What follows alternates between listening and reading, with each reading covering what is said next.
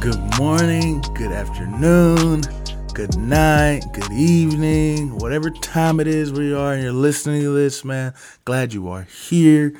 That we are studying through Galatians and uh, our daily devotional, where we are looking at what uh, Paul is actually writing, who God is and what it says about him in this passage, and then who man is as a whole and what it says about man in the passage, and then finally how we apply it to our lives. I'm so glad you are back as we continue this study, guys. We're in Galatians chapter 4, verse 21 through 31. So let's go ahead and jump into it and start reading the scripture. Tell me, you who want to be under the law, do you not listen to the law? For it is written that Abraham had two sons, one by the bondwoman and one by the free woman. But the son by the bondwoman was born according to the flesh, and the son by the free woman through the promise.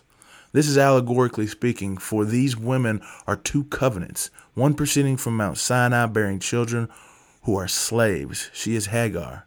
Now, this Hagar is Mount Sinai in Arabia and corresponds to the present Jerusalem, for she is in slavery with her children.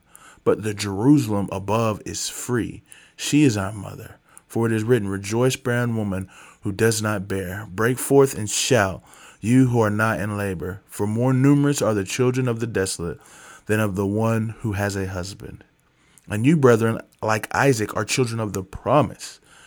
But as at the time, he who was born according to the flesh persecuted him who was born according to the Spirit. So it is now also. Well, what does the scripture say?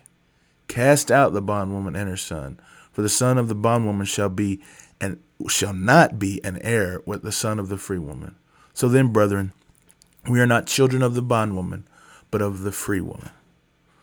Yeah, so this one's a little bit tougher.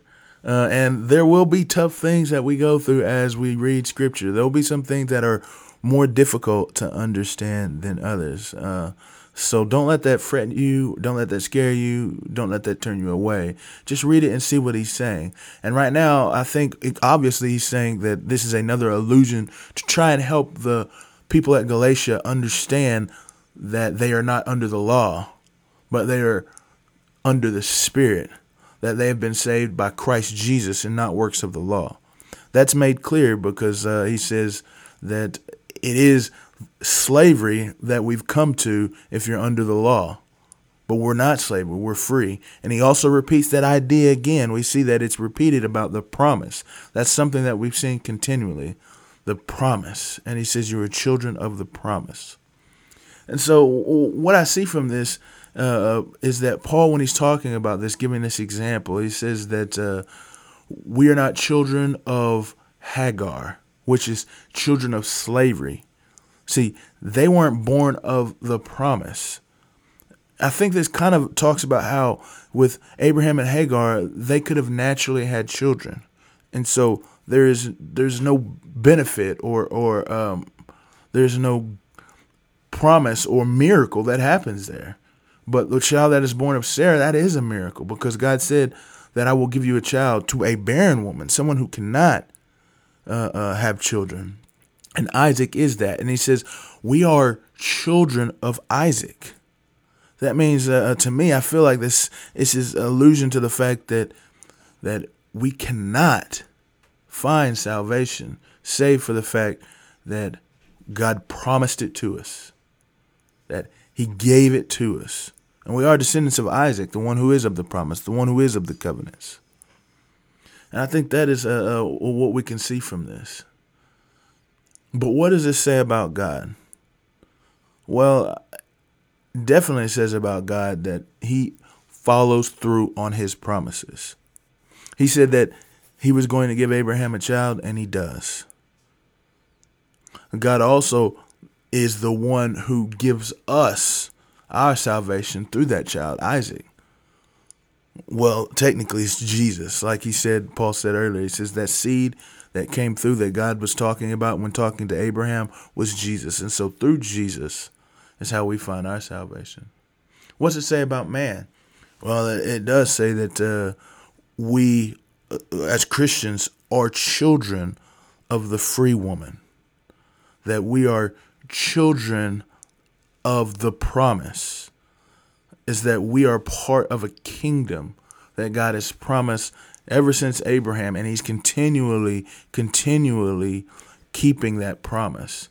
And that He will keep, you know, if He kept the promise for Abraham then, then He's going to keep the promise to us today as He's given us His Spirit as we live and breathe in Him.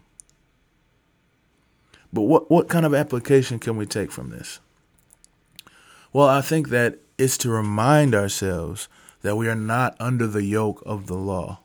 Now, again, I want to repeat that I don't think that um, we should just dismiss wholesale, throw the law away. Ah, no more law.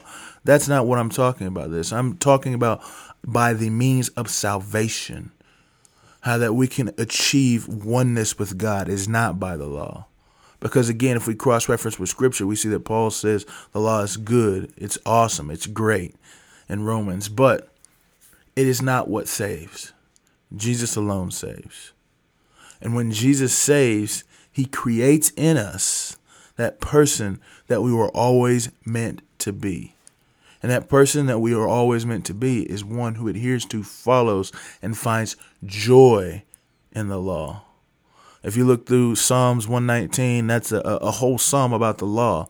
And it just constantly talks about how it's sweeter than honey, how it brings joy and restoration to the soul. But that can only happen if we are sons of the promise. So what am I to do? What am I take from that? I'm, I'm gonna uh, remind myself that I am a son of the promise. I'm going to remind myself that it is only by grace alone that I could be saved. It is only by God and His desire for me, His seeking of me, that I am in His kingdom. But now that I'm in His kingdom, man, I want to just, you know, love Him. And by loving Him, I want to do His commandments, man. I want to follow what He has to say. So I encourage you guys, man. What, what are you going to find from the scripture today? I know it was a difficult one, man. I know it was a difficult one, but remember that you just only have to look and see what he's saying. Find what is it talking about God? What is it talking about man? And then try and apply those principles to our lives today. I appreciate you going through a difficult with me.